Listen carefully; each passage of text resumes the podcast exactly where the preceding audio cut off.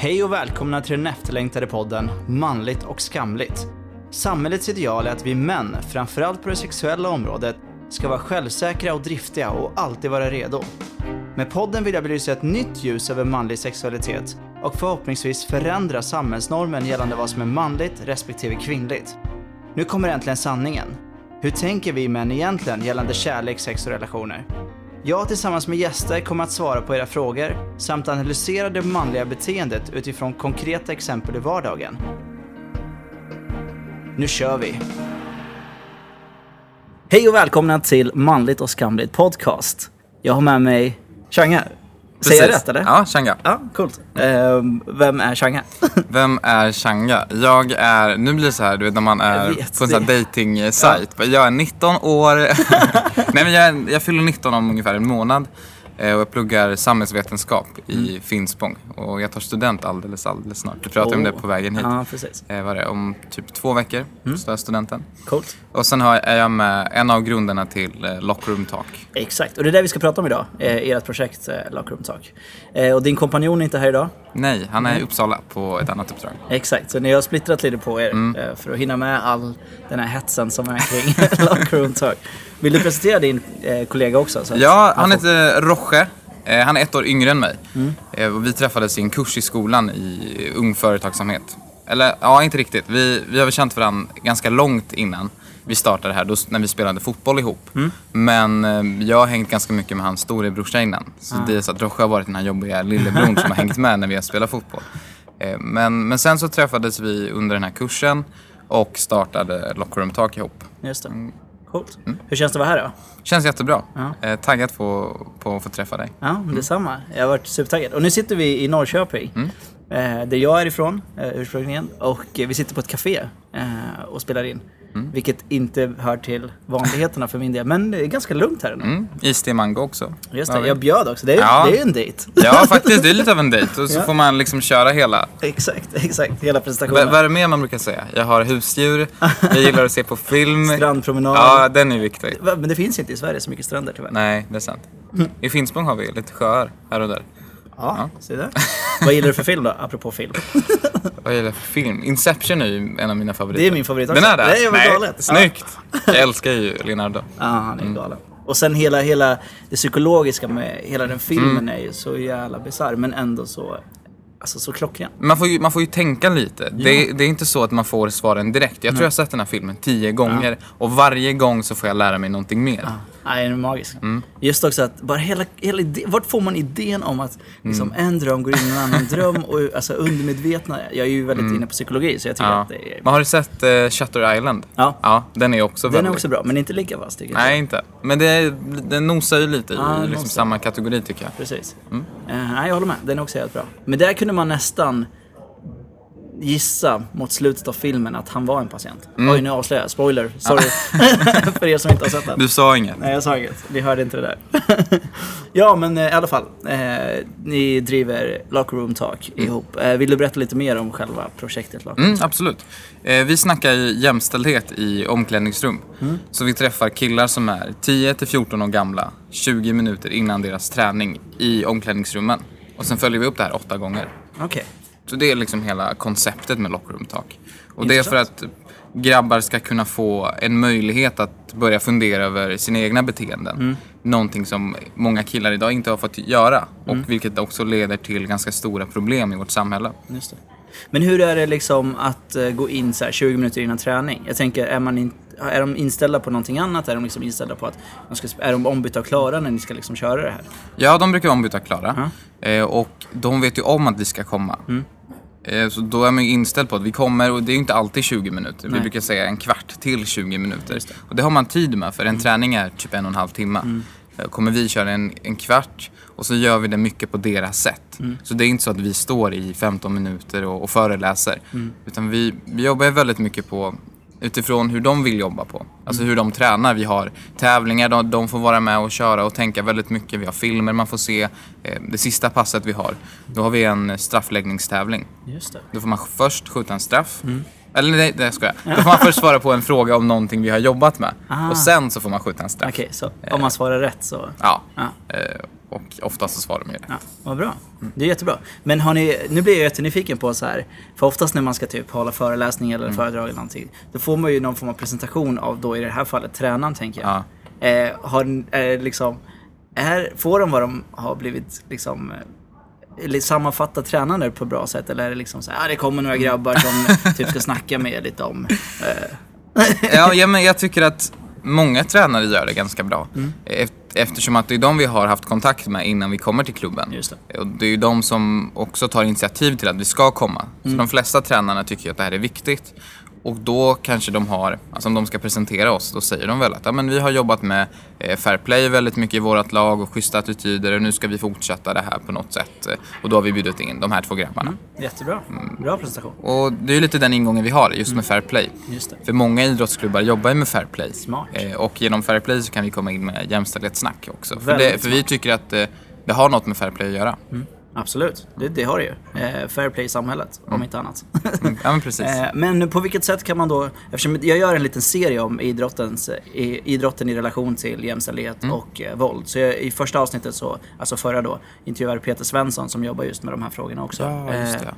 Så att, Var det hu- hus, huskurage va? Ja, exakt. Precis. Ja. Ja. Eh, han känner till det också. Och Ja, det kommer en fråga från honom lite längre ner via sociala medier. Det är så? Ja. Ja, snyggt. så, um, så det är första, och det var lite introduktion och så här övergripande kring det. Men jag tänkte fråga dig också så här, vad, hur, på vilket sätt tycker du att man kan koppla idrotten till maskulinitetsnormen och eh, jämställdheten? Ja, men det ser vi inte minst, eller jag ser inte minst det utifrån min uppväxt och min tid som idrottare.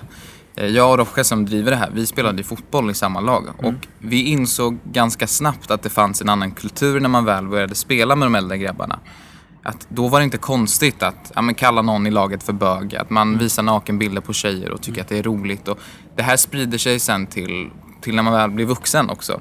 Vilken inställning man har, vilken syn man har på kvinnor. Att har man haft ett tugg, en grabbighet i omklädningsrummet där man hela tiden pushar sådana här beteenden så är det ganska, en ganska stor risk för att man sen kommer ut i, liksom, när man väl blir vuxen, ut i samhället och tror att man kan följa samma typer av regler och strukturer. Och det ser vi inte minst när det är 97% av alla våldtäkter som sker idag är av män. Det är för att det finns en kultur där grabbar tror att de har rätt till kvinnans kropp. Alltså med hjälp av kanske väldigt små, små grejer men som tillsammans blir väldigt stort. Det är ju som ett jättestort pussel och omklädningsrummet är en del av hela det här pusslet. Men sen så finns ju det här överallt. Såklart. Det finns ju i skolan där grabbar sitter, det finns när man sitter och tar en öl med sina kompisar så finns ju den här kulturen. Arbetsplatser, det Ja. Ja. så det är överallt. Men- Men vi har ju valt att börja där vi känner oss mest bekväma att börja för att vi har erfarenheter. Vi vet också då vad vi skulle kunna göra för att ändra på den kultur som finns. Men eftersom ni båda har idrottat ihop och idrottat i lag och liknande och såklart påverkar det väldigt mycket av den här eh, kulturen som finns och så. Men hur, vad, vad fick er att öppna upp ögonen och liksom börja tänka annorlunda och reflektera? Var det någon speciell händelse eller var det bara något så här? För min del var det att jag spelade fotboll fram tills jag var 15 och sen så skadade jag mig och gick med i ett eh, politiskt ungdomsförbund. Ah, okej. Eh, och där så fick jag möjligheten att ja, men dels fundera över mina egna beteenden samtidigt som jag blev medveten om de samhällsstrukturer som finns idag. Eh, de orättvisor som finns och, och, och samtidigt fick jag väldigt mycket verktyg och redskap för att veta hur man kan liksom, utmana de här eh, ganska tillbakasträvande eh, kulturen och reglerna som finns i till exempel ett omklädningsrum. För då kunde jag koppla hur det var i omklädningsrummet när jag spelade och insåg ganska snabbt att det är ett ganska stort problem. Och det måste man ta tag i. För det är därför många grabbar har den attityd de har när de väl blir äldre. Exakt. Ja, det är, det är ju logiskt eftersom du samtidigt fick distans från det eftersom du blev skadad och kom bort från den miljön eller det sammanhanget kan man ju kalla det, där man känner sig liksom bekväm och en del av gänget. Och då hamnade i ett helt annat sammanhang där kanske man diskuterar andra frågeställningar än de nakna kvinnorna eller eh, ja, sexistiska ord mot kvinnor och annat. Så att, ja, det är ju, låter ju logiskt att man liksom börjar reflektera och tänka, tänka nytt på det sättet.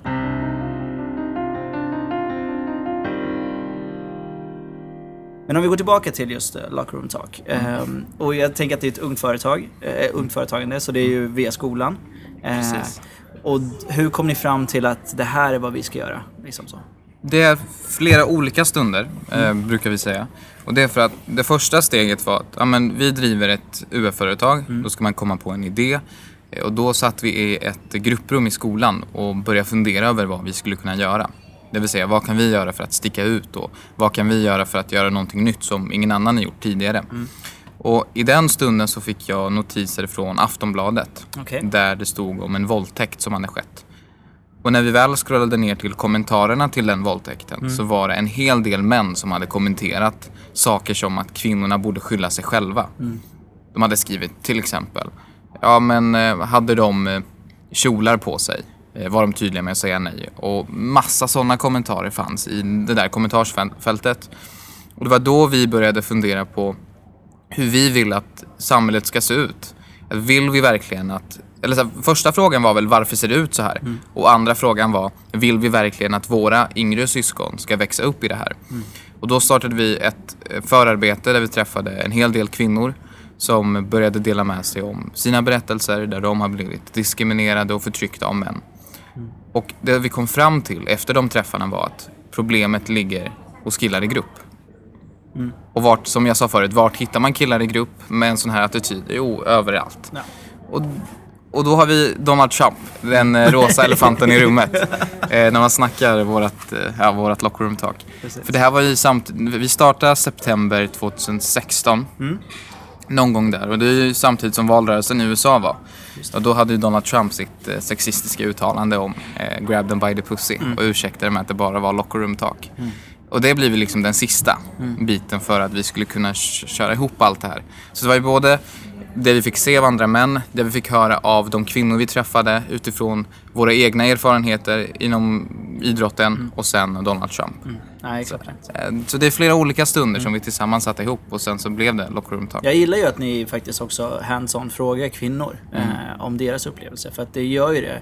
Det ger ju mer belägg och det blir liksom starkare i det. För att eh, hur mycket man kan förneka eh, att ja men det finns inte, det existerar inte, bla bla. Men när x antal människor, då kvinnor då i det här fallet, säger en specifik sak och säger ungefär samma sak, jag tänker mig. Alltså kränkningar på olika sätt. Eh, så blir det ju på riktigt liksom. Alltså det, man kan inte blunda för eh, Visst, eh, många anser ju så här, vad är manligt och vad är kvinnligt? Och då säger de så här, kvinnligt är, är att vara känslig och mer liksom lättretlig. Men det räcker inte. Alltså den förklaringen är lite för banal för att, det, sk- för att det är ett större problem än så. Det är inte så att man är känslig och man råkar gå hem och bara tycka lite synd om sig själv. Det är inte så, för att vi män är känsliga också, vilket man inte får vara. Men vi är ju också känsliga, så då tänker jag att då, då kommer vi också kunna påverkas av liknande om det hade funnits ett eh, kränkande beteende mot oss män. Men det finns ju inte i lika stor utsträckning. Nej, och det är så lätt att vi män också ska peka ut ett problem och sen starta kanske ett projekt som vi har gjort ut, utan att egentligen få prata om de som blir utsatta och drabbade av den kulturen som vi snackar om. Jag kan komma, på med, komma med liksom tusen olika teorier om hur det skulle kunna påverka folk. Men det är inte alls samma sak som att träffa människor, att träffa kvinnor som varje dag blir drabbade på ett eller annat sätt av den kultur som fin, finns bland oss män. Exakt så är det. Spot on. Ehm, men det är också, för det är ju ofta man fokuserar när man pratar om de här frågorna så fokuserar ju de flesta på offren som då är kvinnorna. Vilket såklart man ska göra. Men det, det vi gör är ju egentligen eh, mer eh, konkret vad, vilka bär ansvaret och vilka liksom är det som utför de här kränkningarna och sen hur kan man jobba bort dem. Och då är det ju män man måste jobba med eh, i stort sett. Eh, för att få bort den det tankesättet och det mönstret som finns, som du var inne på och beskrev. Liksom så. Men, ja. Ja, och framförallt kanske, för det, det kom vi fram till ganska tydligt, eller tidigt i arbetet att jag har ju många vänner som jag snackar de här frågorna med och jag inser då också att det är väldigt svårt att komma fram till någonting konkret när jag snackar jämställdhet med dem. Det går, men det tar ganska lång tid. Medan när vi träffar killar som är 10 till 14, de är bara nyfikna på det här ämnet. För de har inte fått någon kontakt riktigt. De kopplar inte det här till manshat, till att de blir kränkta på något sätt. Utan det är mer, jaha det här är ett nytt ämne för mig. Eh, Jag vill veta mer. Berätta varför ni är här. Och det tycker jag är en ganska skön ingång. För Det- den, det blir inte ett hinder för oss att fortsätta komma tillbaks flera gånger. Nej. När jag samtidigt tänker på att det hade nog varit mycket svårare att träffa eh, grabbar i min ålder. Det tror jag också, absolut. Och också, det finns ju någon så här åldersdiskriminering i det hela också. Mm. Så att även om du skulle träffa någon i din ålder eller någon som är äldre än dig. Så är det någonting så här, bara för att du råkar vara 18 eller 19, vad vet du om världen? Vet, du- vad vet du om Mm. Den, det här livet? Så att då, då tas man inte på allvar bara för att man råkar vara lite lägre ålder eller så. För att jag minns när jag eh, liksom, när jag var typ 23 eller vad det var, hade jobbat typ två, tre år. Så var det någon kollega till mig som var lite äldre och frågade typ, ja men vad, vad, tänker du framåt? Liksom, så jag bara, men jag kommer bli chef liksom. Eh, sa jag. Och hon bara, haha, nej men eh, det kan du, det, jag skulle ju aldrig kunna ha det som chef. Så jag bara, varför inte? Eh, hon bara, nej men alltså att ha en 23-åring som chef, det går ju inte. Och då blev det ju diskriminering, men då var det ju mer åldersdiskriminering. Och då det så här, ja fast så kan du inte tänka. Och det blir lite så här, jag tänker att det blir så. Det finns ju det här mönstret också i vårt samhälle att liksom, vi diskrimineras utifrån våra erfarenheter. Och vi kan ju ha, som sagt, att du har öppnat upp ögonen för två år sedan har ju det kanske du gjort att du har kommit mycket längre än många män som kanske är 40 år som inte fortfarande förstår att det är en strukturell problem som vi har just nu.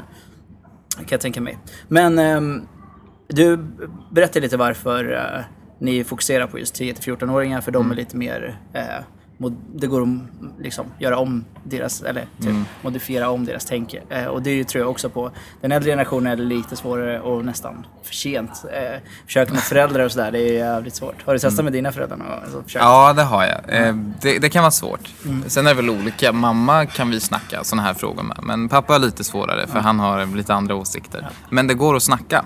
Och jag tror att man kommer längre desto mer man, man arbetar med det. Och det är också någonting som jag och Rock har funderat väldigt mycket över. att när man vanligtvis håller föreläsningar så kanske man föreläser i en, två timmar och sen så försvinner man. Och då tror man att man ska förändra ett helt tankesätt.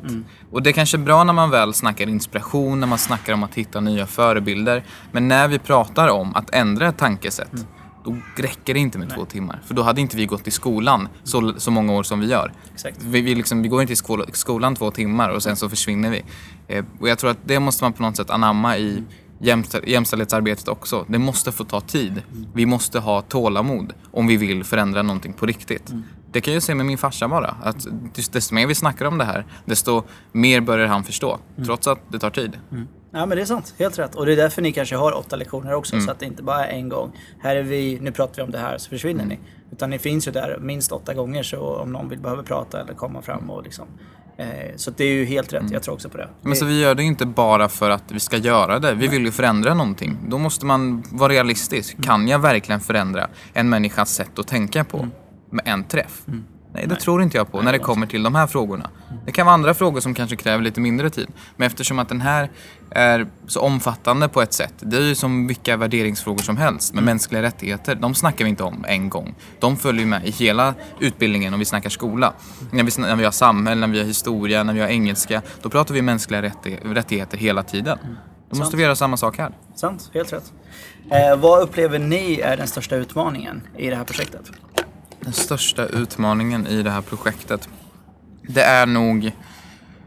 Ska jag säga? Eller utmaningar överlag kan det ju också, alltså, om det är något. Ja, men jag tänker att det jag har sett i, när vi jobbar är att de flesta som hör av sig till oss är kvinnor.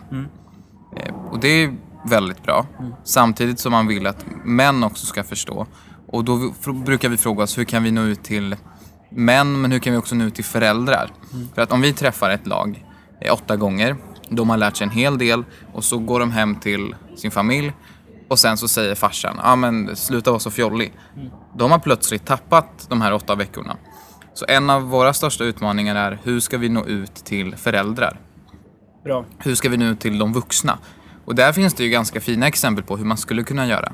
Jag vet att Fotboll da Forza som jobbar med självkänsla bland tjejer i Mosambik till exempel. De har ju så att de har tre halvlekar när de spelar fotboll. Och då har de ett snack med först spelarna innan matchen. Eh, sen efter eh, första halvleken, då snackar de med publiken om värderingsfrågor. Sen fortsätter de spela och sen efter matchen så tar de ett till snack. Med föräldrarna? Eh, nej, då med spelarna. Ja, med spelarna. Men då kommer ändå föräldrarna med det, i i hela matchen. Ja, men, då kan man börja ställa frågor. Mm. Hur beter ni er nu? Eh, ska man hur ska man tänka när man står här som supporter på läktaren? Mm. Eh, det är kanske ett sätt. Ett annat sätt är att eh, jag och Roche nu har blivit eh, fotbollstränare Nej, eh, för ett lag, Pojkar 05 i Nej. Finspång. För att vi vill ta fram ett material för ledare i framtiden så att de kan jobba med det här på riktigt. Så vi ska vara tränare i ett år nu. Shit, det här laget. bra. Ja. Ja. Så, för då kan vi hitta de här tillfällena. När kan vi snacka jämställdhet? Kan vi stoppa mitt, i en, mitt under en träning? Kan vi snacka innan en match? Kan vi snacka efter en match? När kan vi hitta föräldrar? Eh, så det håller vi på att jobba med nu. Och där har vi sett att när vi väl har förä- föräldramöten, då samlas ju alla föräldrar där. Då kan vi ta det här snacket. Eh, hur kan ni bemöta killarna när ni kommer hem? För vi kommer jobba med jämställdhet nu under vår tid som tränare. Hur kan vi se till så att det här blir på riktigt? Så där får man ju också en möjlighet. Eh, Men det är fortfarande under utveckling. Men jag ser ändå att det finns potential för att utveckla någonting där man kan nå ut till föräldrar också. Nej, det låter klockrent. Svinbra. Eh, vad glad jag blir. Jag vill säga det så här, taggad, för det är ju, det är ju helt rätt. Är, För ni går in i den rollen så att ni förstår och sen kan ni göra materialet efter det och liksom, hur fångar vi in det? Svinbra. Ja, för det är lätt att ställa krav på tränare. Att ja, nu ska ni jobba med jämställdhet som ledare hela, hela tiden. För det här är ju någonting som står i alla sportklubbars värdegrunder. Att man ska jobba med jämställdhet. Men det står inte hur. Nej. Då måste man ge material. Man måste ha verktyg för att kunna göra det. Och då ser vi till att fixa det. Jättebra. Jätte, jättebra. Men eh, eftersom ni, ni möter ju pojkar i 10-14 års ålder. Vad, vad, vad är den initiala reaktionen av dem, från dem? Alltså vad möts ni av när ni kommer in i omklädningsrummet? Finns jargongen då? Jag är lite nyfiken på liksom om den utvecklas mer ju äldre man blir eller för du berättade ju lite om att de ser inte som att det är här, feminism är eh, kvinnohat, eller, eller manshat menar jag. Eh, så, så att, men upplever du någon form av liksom så här, eh, jargong mot, emot det här arbetet? Det första jag tänker på är nyfikenhet. Det är att de är väldigt nyfikna när vi väl kommer. Men vi har utifrån våra erfarenheter när vi har jobbat med det här. Vi ser också att desto äldre killarna vi träffar, desto svårare kan det vara att nå ut till dem. För det har vi sett att eh, vi har ju åtta olika pass. Och för vissa vi träffar, framförallt tioåringar, då kan man börja snacka känslor redan vid eh, andra och tredje passet. Medan om vi träffar 14-åringar, då kan det alltså vara så att vi kör fram till femte, sjätte och till och med sjunde passet innan någon kan känna att det här är en plats för mig där jag kan öppna upp och snacka känslor. Och, det och det märker man ju när de börjar ställa frågor som att ja, hemma så pappa, han blir arg och slår sönder saker och mamma, hon gråter istället. Varför då? Då har vi plötsligt fått ett omklädningsrum där man snackar känslor. Sving. Någonting som man inte haft tidigare. Men jag kan ändå se att det tar lite tid för, för de äldre. Men det är jättesvårt också att säga, för vissa grupper, 14-åringar som vi har träffat, de är jätteduktiga och kan direkt komma in på så här. Och vissa har lite svårare för det. Men om man ska få generalisera på något sätt så är det nog bland de äldre. Och där ser man att ja, vi måste kanske vara ute i god tid. Ja, jättebra. Men det är också så här spot on just med det du nämnde innan, just med att man måste göra det kontinuerligt. För att femte, sjätte gången kanske någon kommer fram. Och då är det jätteviktigt att fånga upp den. Eh, just vid femte, sjätte tillfället. Ja. Och den behöver så lång tid. För vi människor är ju olika hur lång tid Ja, vi det. behöver individuella också. Liksom så. Svinbra.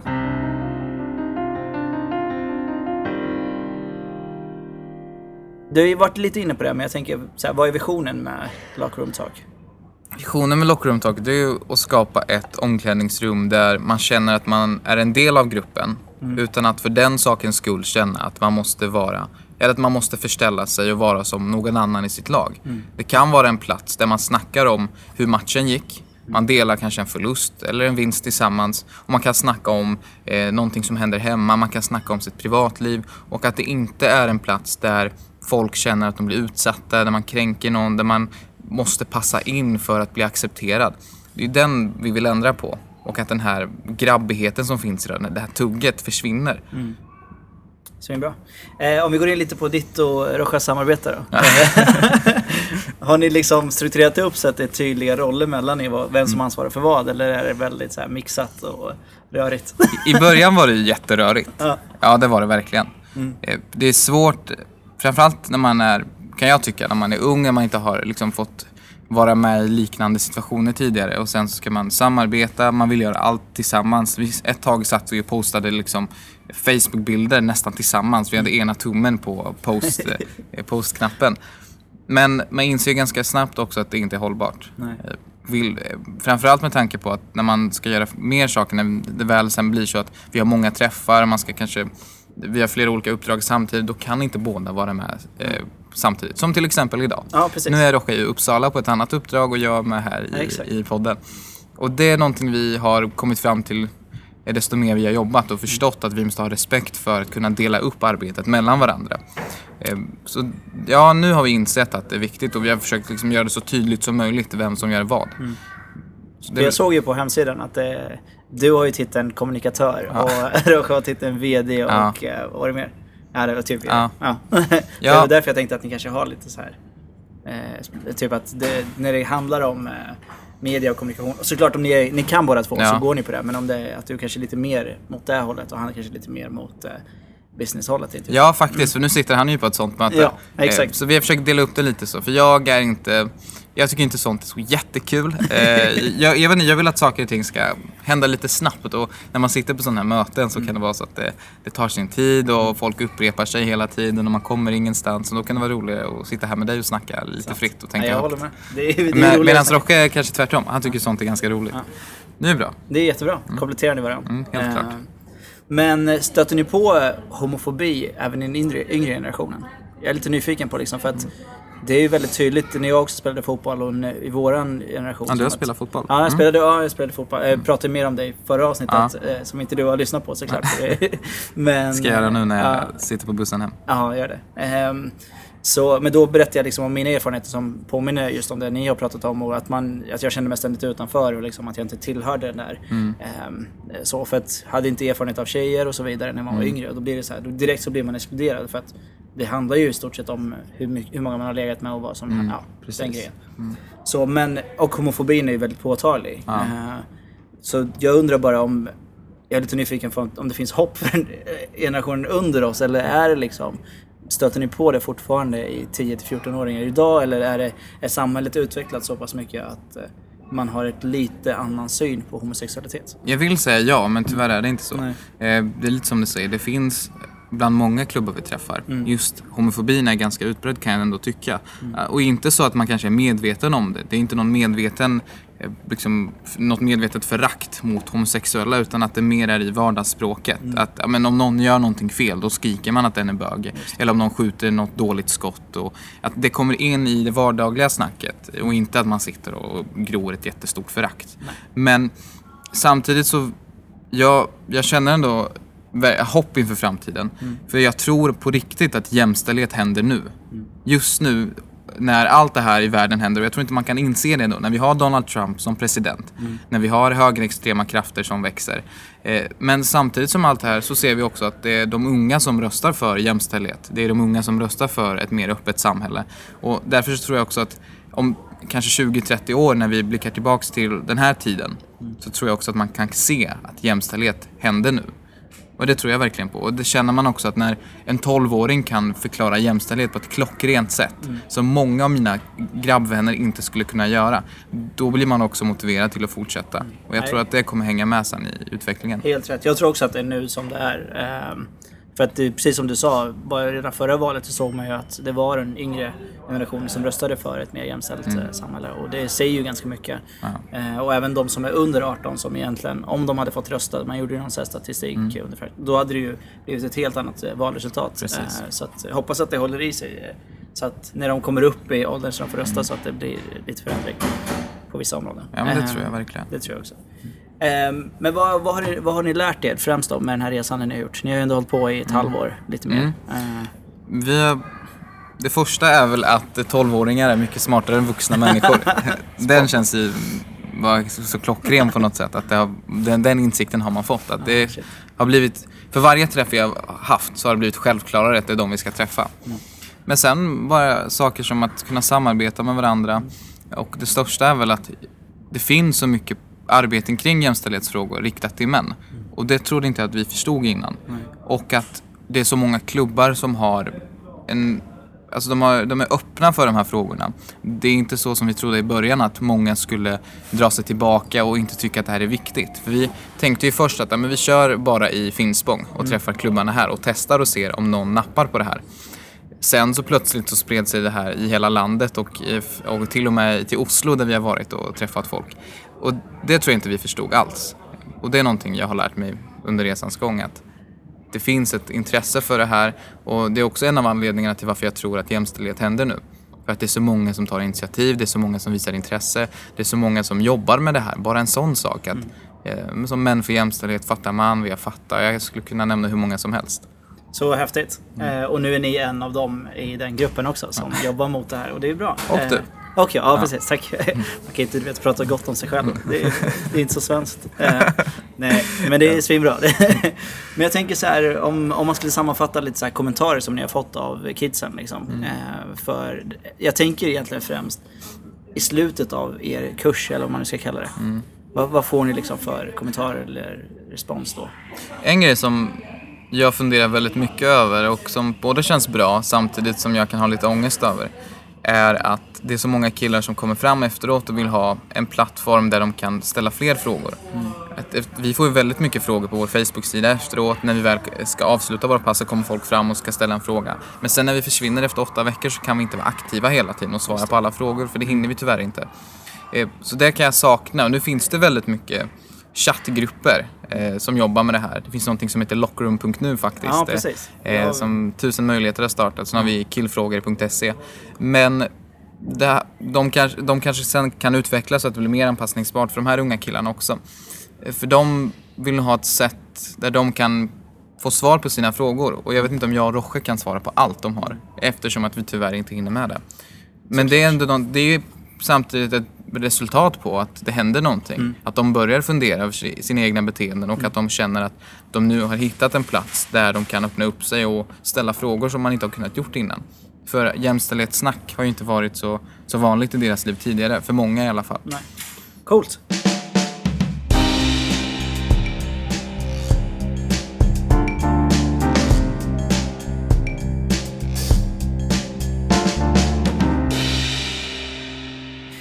Då går vi över till lite sociala mediefrågor. Och ah, då är det ju den frågan som eh, Peter då, som mm. gästade förra avsnittet, har ställt på sociala medier. Och då ställer han frågan så här. Eh, pratar ni attityder och omklädningsrumsjargong kopplat till tolerans för våld? Hur tänker han då? Alltså att man liksom kopplar den här jargongen som finns i omklädningsrummet riktat mot våld mot kvinnor. Ja, det gör vi. Eh, och kanske inte så att... Eller man, våld mot andra män också ska jag mm, ja. Men inte så att man går direkt på utan arbetet på något sätt leder till att man kommer in på det här sen. Mm. Men någonting som vi brukar lyfta är till exempel det här med att man brukar säga att kärlek alltid börjar med bråk. Vi jobbar väldigt mycket med hur vi människor uttrycker oss och vad det kan leda till. Så när vi väl har snackat om machokultur och oskrivna regler och kopplar det här till med kärlek börjar alltid med bråk så kan de också se att det blir anledningen till varför många män tror att de har rätt att våldta kvinnor, varför de tror att de har rätt till att misshandla kvinnor. Eh, så på det sättet kan vi koppla det till det. Men jag saknar ändå, eh, och det vill, det sak, alltså vi saknar nog ändå material för att kunna gå in på det ännu mer. Mm. Eh, så jag tror inte vi har något jätteomfattande kring just kopplat till våld, tyvärr. Nej. Kanske mer ja, men hur är vi som män? Vad betyder det här? Hur kan vi omdefiniera manlighet? Mm. Och sen så går vi in lite på det här, hur, vilka resultat det kan Alltså vilka, eller vilka följder det har i framtiden att män tror att de har rätt till kvinnans kropp. Mm. Så om Peter har någonting bra så får han gärna kontakta oss. ja, det är bara hör av dig Peter ja, om det är något. Absolut. Eh, men det är ändå en bra start. Ni är i alla fall där och snuddar på området och det här ja. kärlek börjar alltid med bråk. Jag har ju funnits med hur länge som helst. Ja, okay. Och det är ju egentligen att man inte ens har reflekterat över det. Mm.